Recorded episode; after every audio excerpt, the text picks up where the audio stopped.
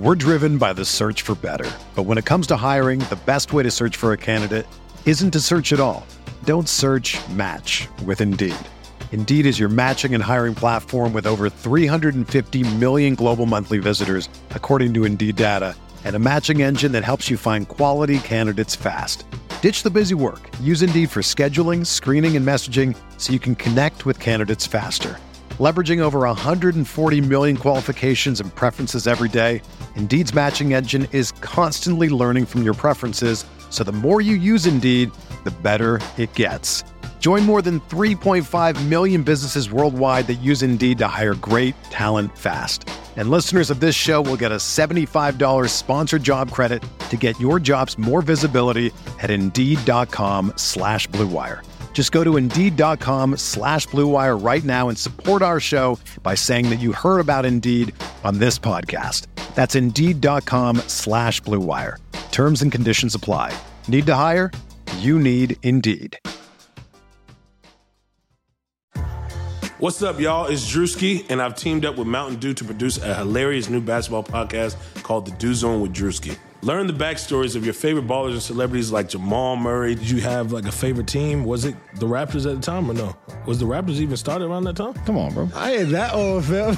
You talking like I'm 50. Taylor Rooks, Asia Wilson, and many more. You won't want to miss this. Listen to The Dew Zone with Drewski on Apple Podcasts, Spotify, and wherever you listen to podcasts. I'm Scott Trout, CEO of the domestic litigation firm Cordell & Cordell. We help men deal with the life changes triggered by divorce, such as child custody and property division, among many others. But life changes also occur after divorce.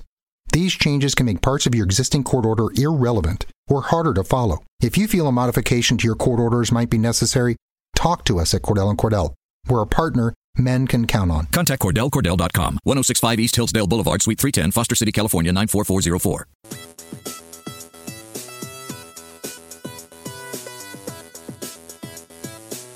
You are listening to On the Daily, the RotoViz Daily Fantasy Sports Podcast, powered by RotoViz Radio. Hey everyone, I'm Matt Friedman, Matt at the Oracle of the Action Network and RotoViz. Welcome to the April 21st, 2018 RotoViz Live edition of On the Daily. I'm joined by Dr. Nick Giffen, an owner of RotoViz, a PhD in mathematics, a three-time qualifier for the DraftKings NASCAR main event, and one of the best NASCAR DFS players in the world. You can follow him on Twitter at RotoDoc. Nickelodius, you can see here that I am not in my normal environment. I am in Texas recording this using a hotspot as my internet. So what could go wrong? How are you doing? Exactly. What could go wrong? We've never had anything go wrong recording these right. podcasts before. So I mean, it's early here in Vegas. I got up and made some coffee and, but we're ready to go. We're ready to go. Richmond is, going to be a fun race, I think. It tends to be a bit of a action-less race for the Action Network article. You can bet on the picks there because I think it's actually a really good week for the model and the sim scores because it's an actionless race. But there's always action to be had over at the Action Network and at RotoViz. So cool article and cool models this week. I'm pretty excited for Richmond because well, one thing we didn't talk about in the midweek podcast is the predictability of the model. It is 0.633 this weekend, so very good. So pretty good. Put your faith in the model this weekend. You know, one thing that you didn't mention while you were going on your little action rant over there, you know one of the nicknames for the Richmond Raceway? What would it be? Action Track. That's right. That's right. So, you know, it's going to be a good race. Okay, so we're recording this on Saturday morning. The race is later tonight, so it's the first night race of the year. Qualifying and practice were yesterday. Based on what you saw in practice and qualifying specifically, like any kind of like big picture things that we should be aware of before we get into stuff? Yeah, I think there's one thing we really want to talk about. And a lot of good drivers ended up qualifying towards the back. Kyle Busch was saving a little bit in the opening session and didn't realize he saved a little too much, right? He was trying to save tires for rounds two and round three of qualifying. Problem is he didn't get into round two of qualifying because he saved a little too much. So he's starting 32nd. You got Brad Keselowski starting 28th. You got Almirola 25th, Suarez 26th. a lot of big names back there. Allmendinger 33rd, for example. I mean, he's not necessarily a big name, but he's bigger than the Joe Dirt Cheap names. So definitely an interesting qualifying session. But I wanted to compare Kyle Busch this week to Kevin Harvick last week. Last week, Kevin Harvick started dead last, 39th, and was 10,500. There's a couple differences between Harvick last week and Kyle Busch this week that I think we want to be aware of.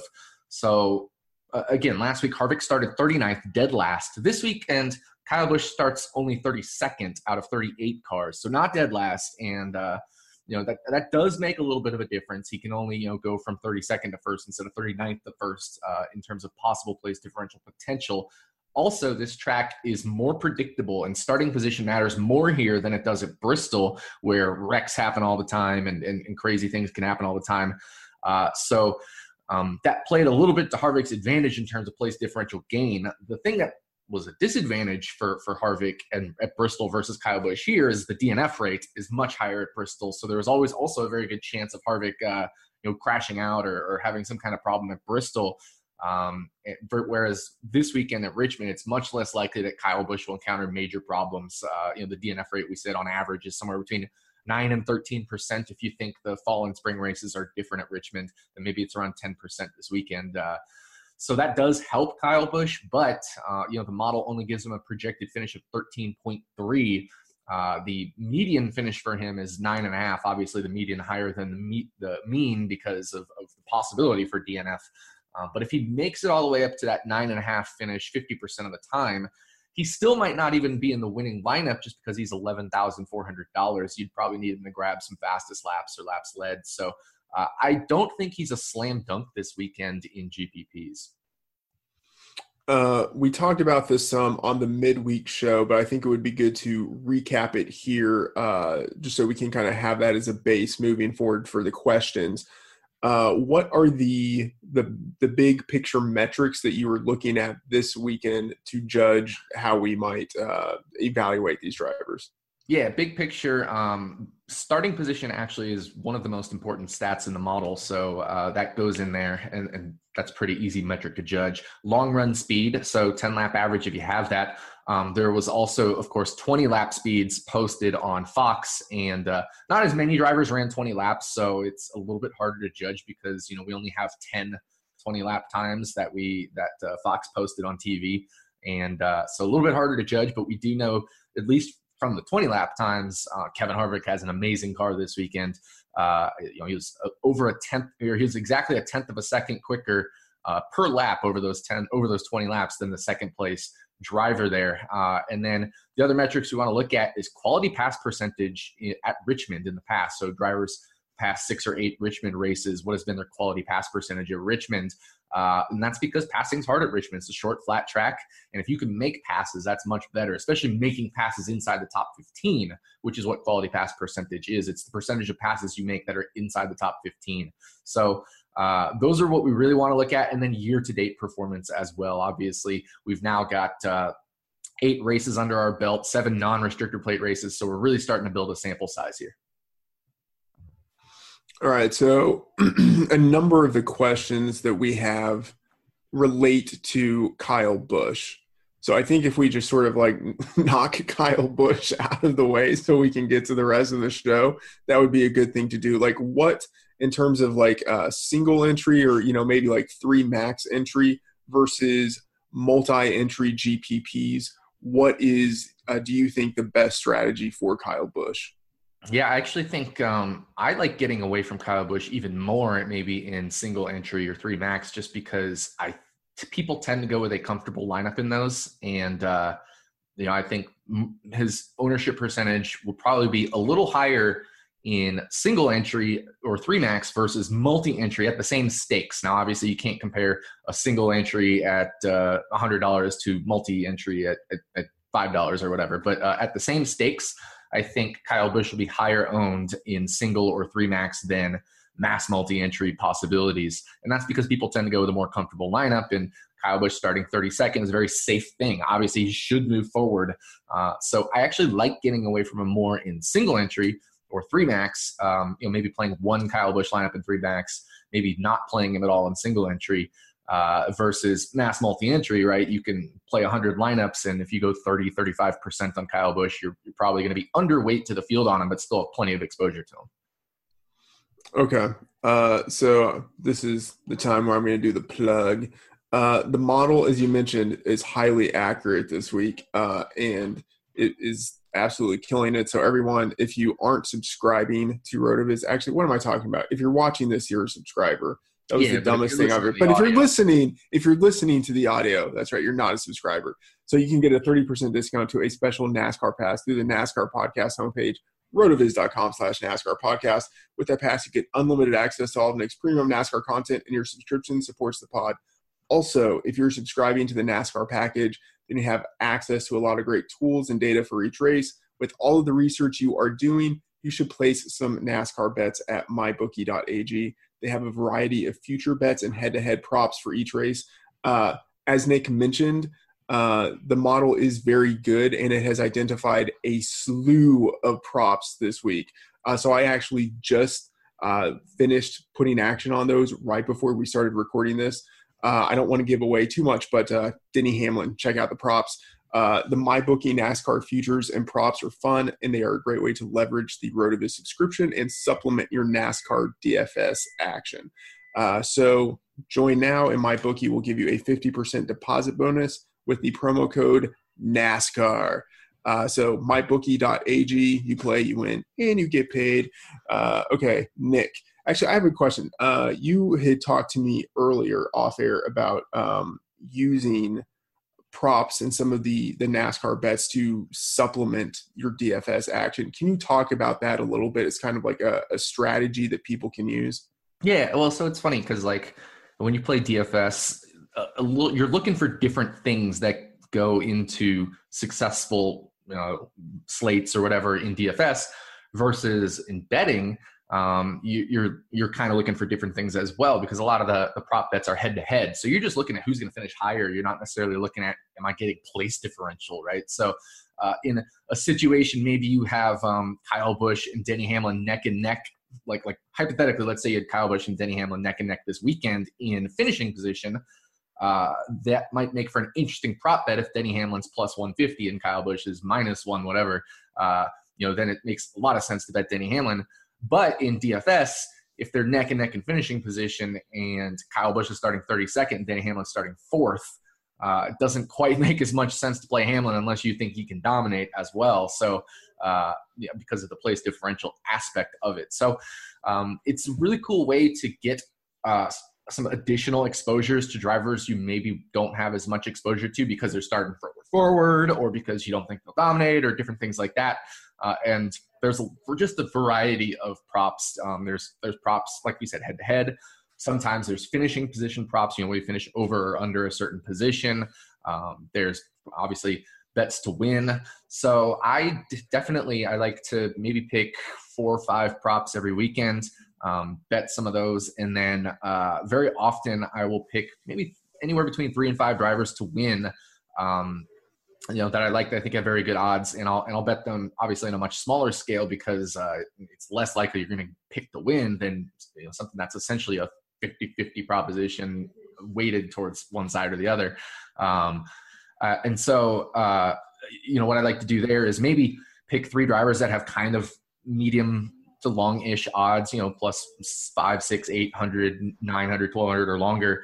And then occasionally I'll take like one or two of the favorites. So last weekend at Bristol, I took both Kyle Busch and Kyle Larson and parlayed them with one of my prop bets so that, instead of really short odds on getting like plus 250 on Kyle Busch, all of a sudden you're parlaying it with a prop bet that you're very confident in. You can turn that plus 250 into really like essentially a plus $600 or $700 bet with a very confident prop bet. So it's just a nice way to gain exposure to some other drivers you don't necessarily get exposure to in DFS as well.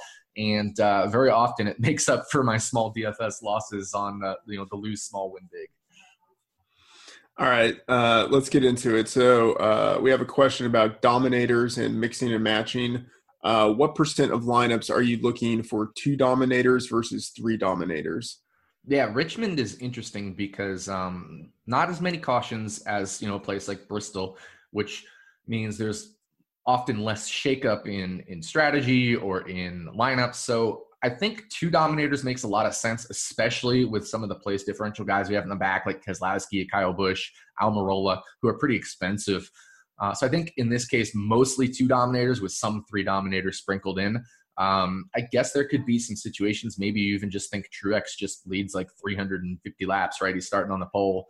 We've seen Truex do that before, usually more at 1.5 miles though, but I'd say mostly two with some three dominators. And maybe if you want to sprinkle in a Truex only lineup or you know, for dominators, I wouldn't hate it if you're multi-entering.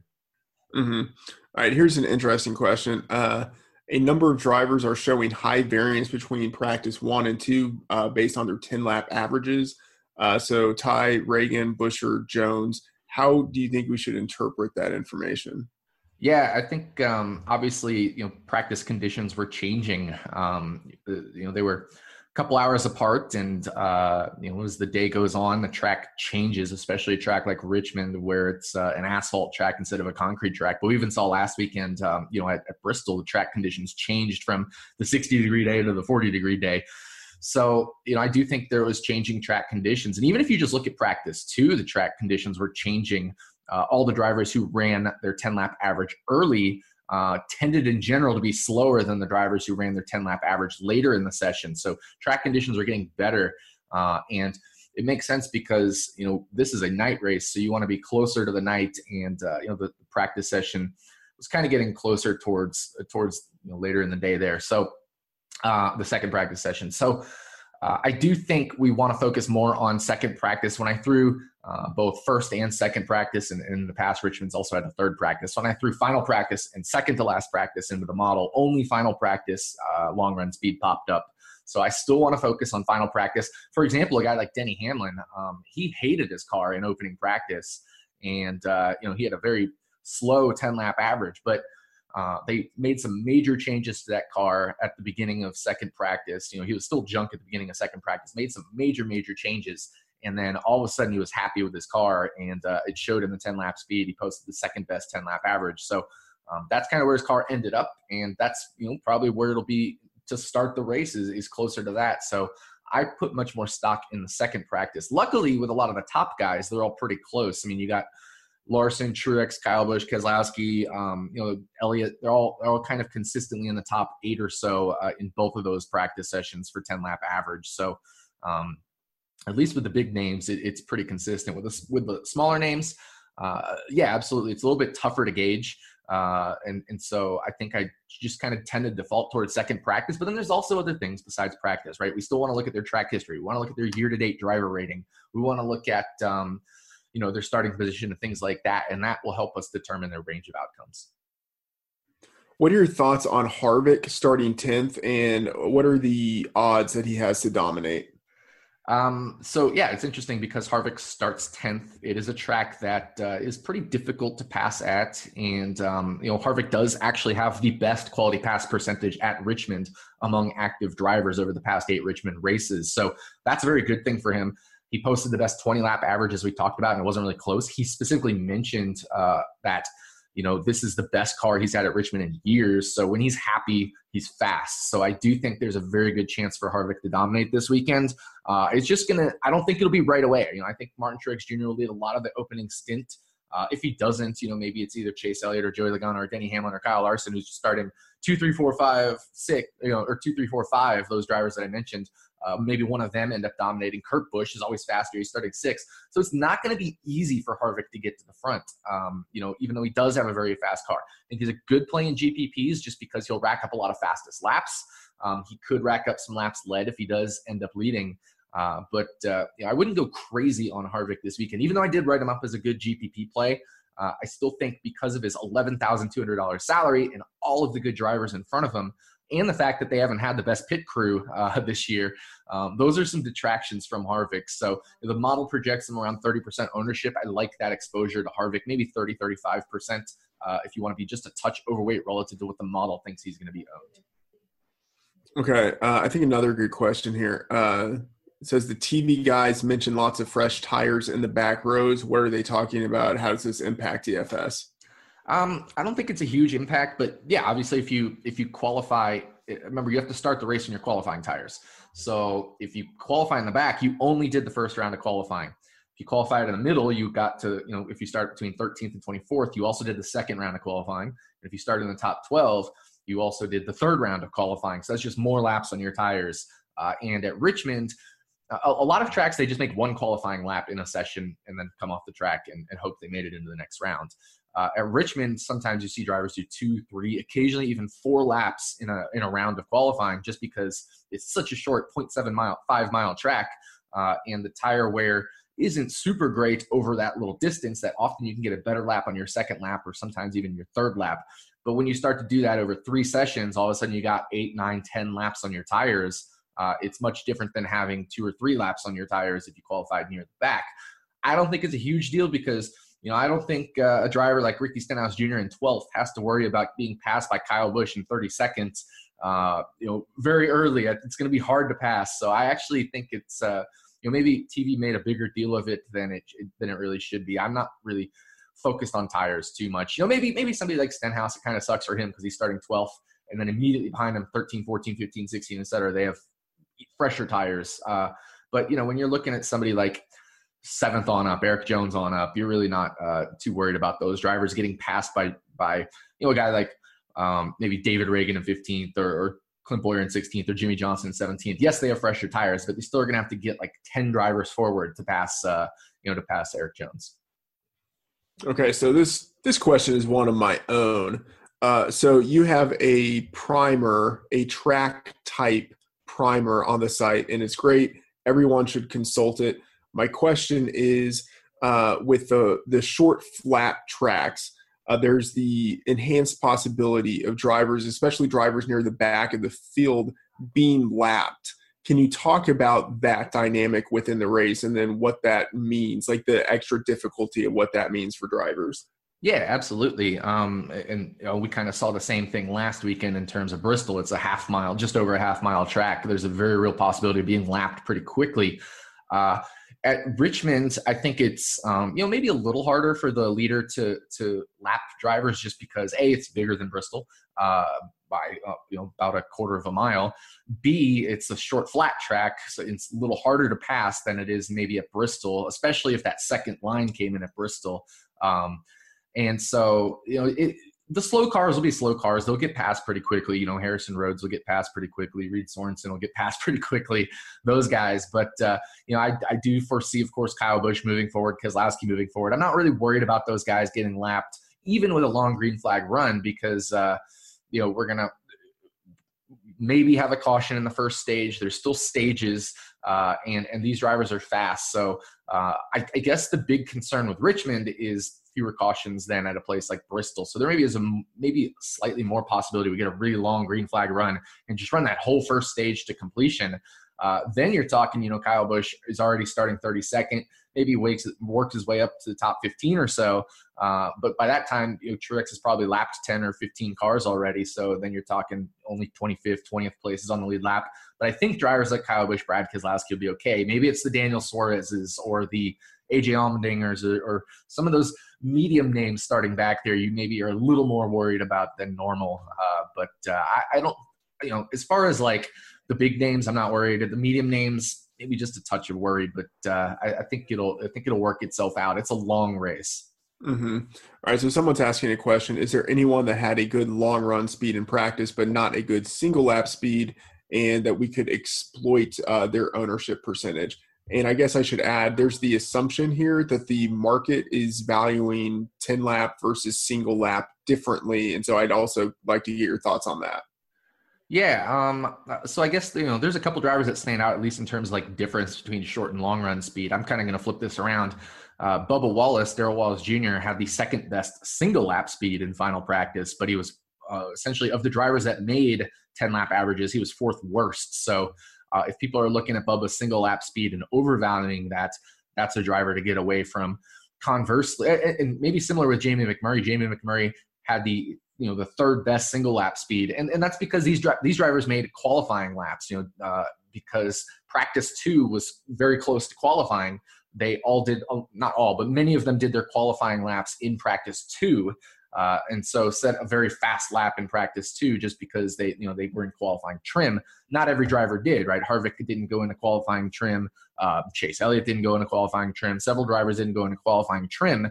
And in that case, they'll be lower down in the single lap speed than in the 10 lap speed. So a driver like Kevin Harvick, for example, and even with Harvick, it's even better because, you're seeing 27th in single lap, you're seeing 10th in 10 lap speed.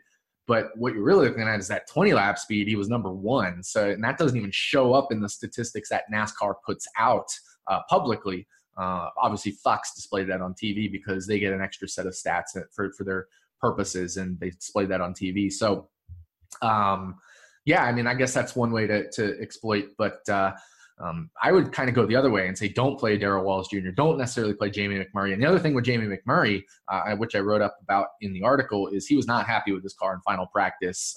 So I don't love playing a driver who is not happy with the car. Even though he posted a very fast single lap speed, he did not post a 10 lap average. And usually, not always, but usually that's a bad sign.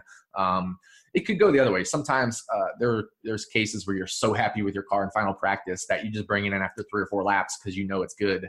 The other alternative is you don't make a 10-lap run because you keep changing things every 3 or 4 laps because you're not happy with the car. In this case, Jamie McMurray was very loose in final practice. Interesting stuff there. Did you go back to that question? Single lap versus 10-lap average. How do you think the market is at evaluating those and, I guess, using those to make decisions? Yeah, it definitely varies race to race in terms of how good the market is. And that's because single lap versus 10 lap matters differently from race to race. And I think people generally look at 10 lap, but also consider single lap. I know plenty of people still do use single lap speed. And I think it's a flaw, especially at a track like Richmond, where there's not many cautions. Most of these are long green flag runs, so long speed's going to matter a lot more.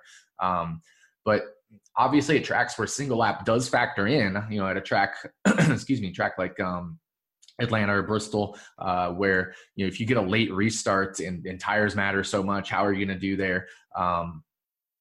It's not necessarily overvalued by the public. So, I think in general, single lap speed is definitely overvalued. I think at a place like Richmond, it could actually be overvalued a little bit more because there aren't as many cautions. Interesting. Okay.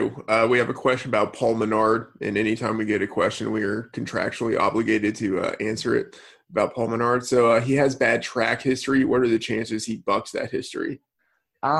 He has bad track history. He also raced for a lesser team those past several years in Richard Childress Racing. So he does get an equipment upgrade, but, I'm not in love with Paul Menard anyway. This isn't a super great track for him, as mentioned, even with the RCR history, because you compare him to his RCR teammates, Austin Dillon, Ryan Newman, nowhere near as good as those drivers were at Richmond in the past.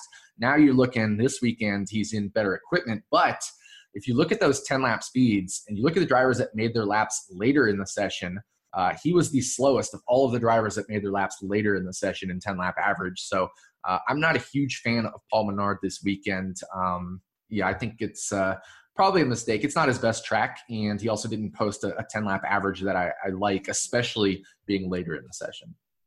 Okay, Newman versus Bowyer. That's a really good question. Ryan Newman model projects him to finish 13.6. Bowyer model projects him to finish 12.2. You look at their upside, for example, if you use the sim scores. I know Bowyer's sim scores actually are very good, upside of 7th, and I'm kind of stalling here because I'm trying to check Ryan Newman's sim scores. But let me flip over here to Ryan Newman. 8th in terms of ceiling, and Bowyer 7th. Median projection, Bowyer definitely takes the cake over Newman. Model likes him. Sim scores like him. I like Bowyer over Newman, and Bowyer is $100 cheaper. I think this is a very good track for Clint Bowyer as well. So, really all the stats are saying Clint Bowyer versus Ryan Newman. I mean, you look at 10-lap average in final practice, it's definitely Bowyer over Newman. You look at track history. I guess Newman gets the edge in quality pass percentage, if I remember correctly, but it's pretty close. So I think overall Bowyer, especially for $100 cheaper, but You know, there's probably going to be an ownership percentage difference. Bowyer will probably be 30% owned, ballpark 25 to 30% owned. Ryan Newman will probably be 10 to 15% owned. So in that case, I don't hate being like 25% on Bowyer and 15% on Newman, you know, maybe the upper end of Newman's range and the lower end of Bowyer's range, because they're probably not as far apart as the market will be in GPPs. Okay. With this being a relatively low DNF track, should we exploit ownership by fading some of the back markers and focusing on track position as opposed to place differential? I think that's a great question, because a lot of times we say, should we exploit ownership because it's going to be a crazy race and it's unpredictable and people will be too confident. This is a different way to exploit ownership, because a lot of the ownership will be concentrated in the back, but track position is very important. It's hard to pass here. All of the stats that show up in the model essentially say the same thing, right? Quality pass percentage matters because it's so hard to pass. So if you can do it, that's awesome. Starting position matters, right? So a lot of the things are saying the same thing, the low DNF rate. So I do think it's a good weekend to avoid the Joe Dirt Chiefs, because they're not going to move forward and there's not going to be many drivers that fall out of the race. So it's a great race to avoid the Joe Dirt Chiefs. As far as the drivers like, you know, your Kyle Busches and your Brad Keselowskis, we talked about this, especially with Kyle Busch off the top. Yeah, I don't mind being underweight on Kyle Busch if he's not going to dominate and he's $11,400, right? I don't mind being underweight on him. That said, you still want exposure to him because it is a safe play. He could move forward, finish fifth, could move forward, win. You never know. So you definitely want your exposure to Kyle Busch, but I certainly like maybe being a little underweight on some of these drivers back here. They're great for cash game plays, and it's a great way to kind of air quote hedge your bet, is to be a little underweight on your cash game plays and GPPs. If they have a great day, then you did very well in cash. And if they have a bad day, you probably still didn't get hurt in cash because everybody's playing them in cash, and you get some leverage in GPPs. And that's kind of the way I like to place these races. Okay. Out of these three potential dominators, can you rank Elliott, Logano, and Denny Hamlin? Yeah, this is a really good question, because I actually think you can throw in Kyle Larson right there, starting 2, 3, 4, 5. It's super tough to kind of split hairs between these drivers. The model likes Elliott in terms of laps led, but not fastest laps. And I think that makes sense. He could get the jump over Truex on the initial opening start. It's unlikely, but he could. He showed pretty fast speed in both practice sessions in terms of 10 laps. So that's a good sign for Chase Elliott, just because he's starting so forward. You know, he could get out front based off of pit stops, things like that. But overall, he doesn't project well. It's not been a great track for him. And he was slower than, you know, Kyle Larson and Denny Hamlin by like 7/10 of a mile an hour in 10 lap average. So I'm not going to rank him first. I'm going to rank Denny Hamlin first, just by virtue of the fact that, you know, he and Kyle Larson were essentially splitting hairs. Kyle Larson probably has a little bit higher DNF rate, although Hamlin probably has a little bit higher pit issue rate, given all the speeding penalties he seems to acquire. But I'm going to give Denny Hamlin just a slight nod, because he's a better flat track driver than Larson. I know a lot of people are on Larson this weekend. I just tend to like Hamlin just a touch more than Larson. So I'm going to go Hamlin 1, Larson 2. From there, I'm going to go Chase Elliott 3, just because of starting position over Logano 4. But I really like Logano at this track. I wrote him up, I think, the Action Network about a pick to win. And I do like him a lot at this track. So it's close between Elliott and Logano, but I'm going to give Elliott the nod just because of pit stall preference versus Logano. Not that it's a huge deal, but at a shorter track with smaller pit boxes, it maybe makes a little bit of a difference. And just because he could potentially get the initial jump over Truex. And if he has a better car than Truex on the opening stint, it's a little bit easier as well. So I'm going to go Elliott 3, Logano 4. But again, 1 and 2 of those drivers, Hamlin and Larson, are very close. 3 and 4, I think Elliott and Logano are very close.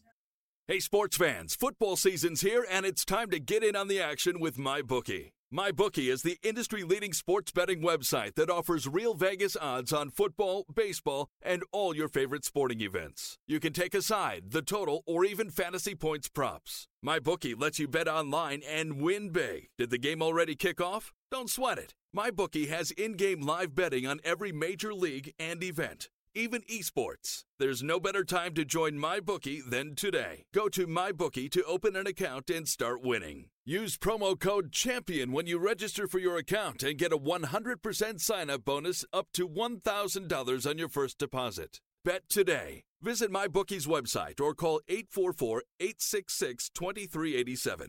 That's 844-866-2387. Check them out today and use promo code CHAMPION for a 100% bonus. Terms and conditions apply. For entertainment purposes only. Void where prohibited.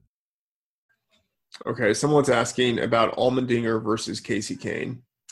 Allmendinger versus Kahne, I think, both are fine plays. Allmendinger starts 33rd. Kahne starts 29th. Kahne actually showed up pretty well in a lot of the numbers that we look for, the quality pass percentage at Richmond. It was even better than some of his Hendrick teammates like Chase Elliott. So I know it's kind of inflated from being at Hendrick, but when you compare him to his Hendrick teammates, he actually was better than them in quality pass percentage at Richmond. So I do like Kahne. I like him in cash. I like him in GPPs. I'm going to go with Kasey Kahne, although Allmendinger is not a bad play as well. Pretty good at the flat tracks, but Richmond hasn't been his best track. However, he's still inside the top 25, and he's starting 33rd. So, they're pretty close. I think Kahne might draw a little bit higher ownership than Allmendinger. So if you want to exploit them in GPPs and maybe go a little closer in ownership, then that's fine. But I prefer Kahne anyway. Okay. A two-part question. So someone says, MDB sim scores are pretty good. The first question is, can you talk about him in relation to pump plays? The second question is, what do you think the odds are that I know who MDB is? That's obviously Matt DiBenedetto there. I guess they like, the sim scores like Matt DiBenedetto because his 10-lap average was better than David Reagan's, AJ Allmendinger's, Daniel Suarez, Daniel Hemrick, Ty Dillon, Bubba, and then some of the other back markers there. So I guess that's why Matt DiBenedetto, at least in terms of the sim scores, shows up pretty well. So if you look at his sim scores, it says his ceiling 16, median 24. If you remove DNFs, if you include DNFs, not as good, 21, 30, and 39. So you do want to include DNFs because DNFs do happen at Richmond. They're not as many. And I think it's probably overkill with DiBenedetto there because they're comparing him to a lot of back markers who maybe start and park. So I kind of split the difference between the yes and the no DNF with Matt DiBenedetto on the sim score. So maybe a ceiling instead of 21st with DNFs and 16th with it off is 18.5 or something. Maybe his median instead of 30 versus 24, maybe it's like 25 or 26. So that's kind of what I would do with Matt DiBenedetto. You want to make sure you turn on DNFs to kind of get the fuller picture. But in this case, I think the sim scores are pulling in a lot of those super back markers, which really isn't fair to DiBenedetto. So I would give maybe more weight to the no DNF sim scores in this case. If that's the case here, Matt DiBenedetto qualified 27th. I think he's a fine play, and the model only projects him at 6.6% ownership. You want to go 15% 10 to 15% on DiBenedetto? I have no problem with that. I think it's fine. You just have to remember there's drivers starting behind him like Brad Keselowski and Kyle Busch that could be faster than him. But, if he's faster than Daniel Suarez and Bubba, I have no problem with that. I just don't think, he's going to be a driver that drives his way through the field here at Richmond. So also he tends to be a better steep track driver than flat track driver. So I wouldn't go crazy on DiBenedetto, but I don't mind if you want to be a little overweight on him. Someone has a question about negative correlation between any of the dominators. Can you talk about that? Yeah, I think, obviously we think Martin Truex Jr. will dominate being the pole sitter. And then there's probably going to be a second dominator. In my opinion, it's either going to be Larson or Hamlin. I don't actually think they're negatively correlated because there's 400 laps. They both could end up dominating. What I think is like when you get to kind of the third or fourth dominator, it's pretty unlikely that you get four dominators or if they're lesser dominators, that they both end up dominating. So that's where we start to see negative correlation. So drivers like Chase Elliott and Joey Logano, I think, are maybe a bit negatively correlated. Maybe somebody like, if you think, either Kurt Busch or Eric Jones or Brad Keselowski, right, starting way back there, or Kyle Busch, they're probably the third or fourth or fifth options.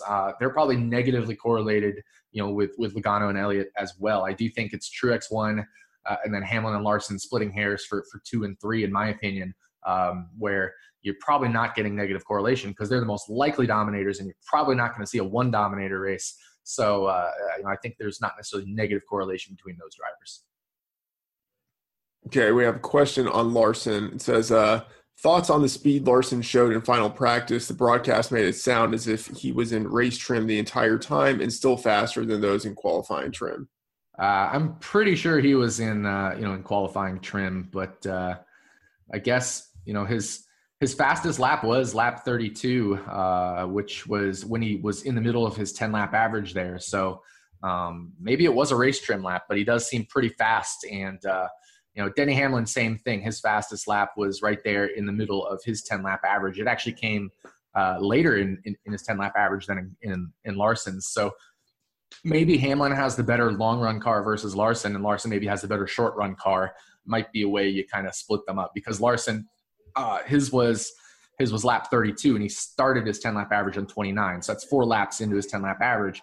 Denny Hamlin, his was 7 laps into his 10-lap average, was his fastest. So, you know, and that ended up being their fastest laps of the whole practice session, was Larson 4 laps into his 10-lap average and Hamlin 7 laps into his 10-lap average. So maybe you kind of say, yeah, Larson has a super fast car and he can move forward. And that's why I think he's a very likely dominator. Same with Hamlin. I think maybe over the longer run, I prefer Hamlin. Over the shorter run, I prefer Larson. But this place does tend to play out as long runs. So maybe you prefer Denny Hamlin a little bit more to Kyle Larson.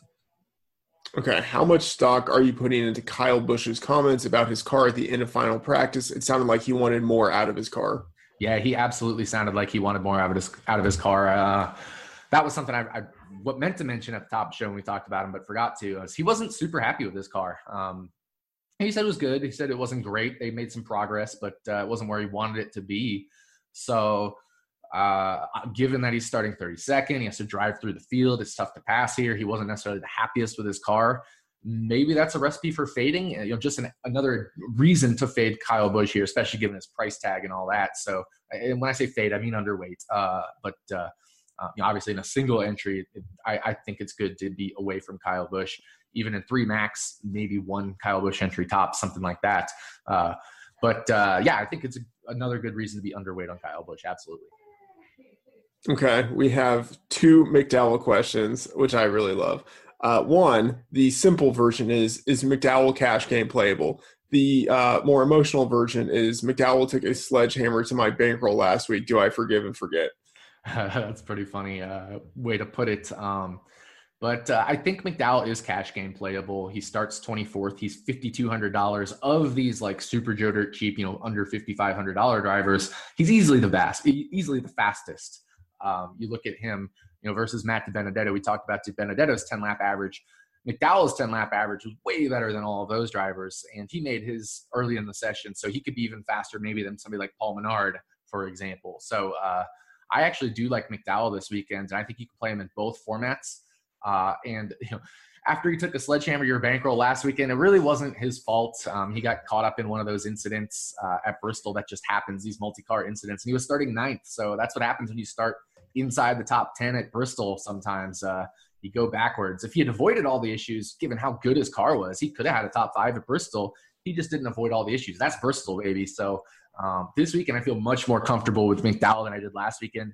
But I was just a touch overweight on McDowell last weekend as well, so I definitely feel the pain. Okay. Are there any punts who are cash game playable? I guess McDowell at 5,200, right? I mean, that's essentially a punt, but he's the one I think is cash game playable. I don't mind if you use DiBenedetto and GPPs. Ty Dillon, $5,600. I guess that kind of counts as a punt. I think he's cash game playable, but I think I'd rather just have McDowell at a low DNF track. For $400. All right. I think we've hit our questions. Are there any other kind of big picture things that you think people should think about, maybe in terms of like particular drivers or strategy for people creating their lineups? Yeah. So this maybe doesn't apply as much as at Richmond as it did at a track like Bristol last weekend, but you know, we haven't mentioned a lot of drivers. We haven't mentioned Jimmy Johnson. We haven't mentioned Austin Dillon. We haven't really mentioned Erik Almirola a lot. Maybe a little bit like him and Daniel Suarez at the beginning when I said they qualified near the back, and they will be popular plays. We haven't really mentioned certain drivers, right? So these drivers possibly could go under owned. Jimmy Johnson projects at 12.5% ownership. I might like being a little overweight on Johnson just because he's Jimmy Johnson. He's pretty good. It makes more sense at Bristol, right? He was projected at like 10 or 12% ownership, and he was 11% owned. Jimmy Johnson, 11% owned at Bristol makes no sense. So just think about some of the drivers we haven't talked a lot about that could be very good, and maybe go a little over on them as well. We didn't give the Paul Menard pick of the week. Everybody always asks for who's your GPP special pick of the week. I do kind of think maybe it is Jimmy Johnson, and so that's kind of why I wanted to mention that is 12.5% ownership projection for Johnson. Get 20% exposure to him or something like that. I think it'll be fine. The Chevys have looked good this weekend. You know, Chase Elliott qualified second, very good 10-lap average. William Byron's looked strong this weekend. I wrote him up in my article, and Alex Bowman right up there. So I think there's no reason to be scared of Jimmy Johnson in terms of a team perspective, and it's just a matter of will he race better. You know, he and Clint Bowyer appear sort of neck and neck, I guess. Obviously, Bowyer appears better in the model and is cheaper. But I do think, you know, Bowyer at 30% versus Johnson at 12.5% might be too wide of a gap as well. Don't get me wrong. I really like Clint Bowyer this weekend. I think he's a very good play. But Johnson is just a driver that kind of I keep coming back to. Like, everybody dislikes him for some reason these days. And, I think 11.5%, 12.5% is too low on him. Okay. Nick, anything else we should talk? It's Saturday. The race is tonight. What are you doing till then? And then – what are you planning on doing tomorrow with your day? So actually, I volunteer at a homeless youth shelter here in Nevada. So I'm going to go make food for them after I get showered up and changed and all that. And, I'm not playing this weekend. I'm taking this weekend off from DFS, but I'll be back next weekend to play for sure. And then Sunday, what am I going to do Sunday? I actually have no idea. I'll probably hang out with my wife. That would be a nice thing to do. All right. That's going to do it for this RotoViz Live edition of On the Daily. For Nick Kiffin on Twitter at RotoDoc, I'm Matt Friedman, Matt F. The Oracle. Thanks for tuning in.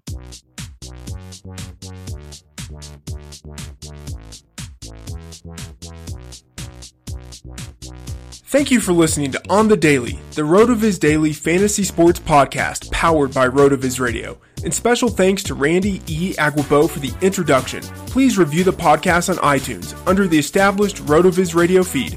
Contact us via email onthedailydfs@gmail.com and follow us on Twitter at onthedailydfs.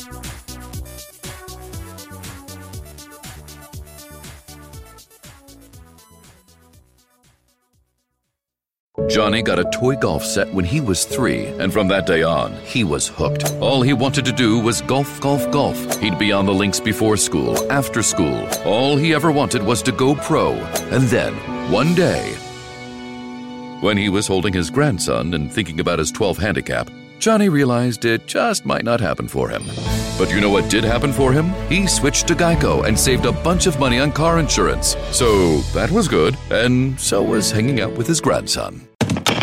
This September at local area Subway restaurants, your meal purchase will help our neighbors in need. Purchase a sub, drink, and chips and help us donate 200,000 meals to local Feeding America food banks. Subway meal includes any sub, salad, or wrap with any drink and chips or 2 cookies. For every 2 meals purchased through September 30th, participating Subway restaurants will donate 1 meal up to 200,000 meals to San Francisco and East, North, South Bay Area food banks. 1 meal is the monetary equivalent of 10 cents. Meals secured by Feeding America on behalf of local member food banks. So pick up a great meal and make a difference in the community. Did you know a 2018 study showed half of prenatal vitamins tested had unacceptable levels of heavy metals? I'm Kat, mother of 3 and founder of Ritual.